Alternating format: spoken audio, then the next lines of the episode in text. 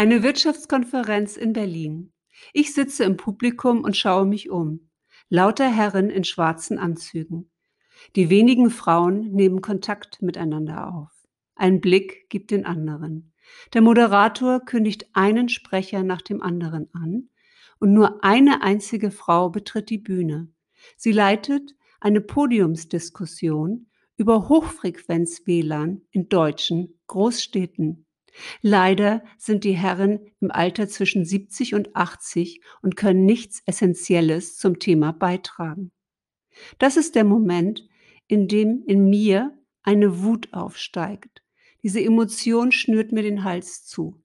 In diesem Moment denke ich, ich setze mich dafür ein, dass mehr Frauen eine Stimme auf deutschen Bühnen bekommen. Und ich merke, ich rufe mir selber zu.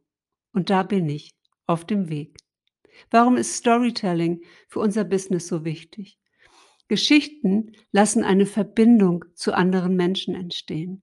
Geschichten bleiben besser in Erinnerung als deine Botschaften.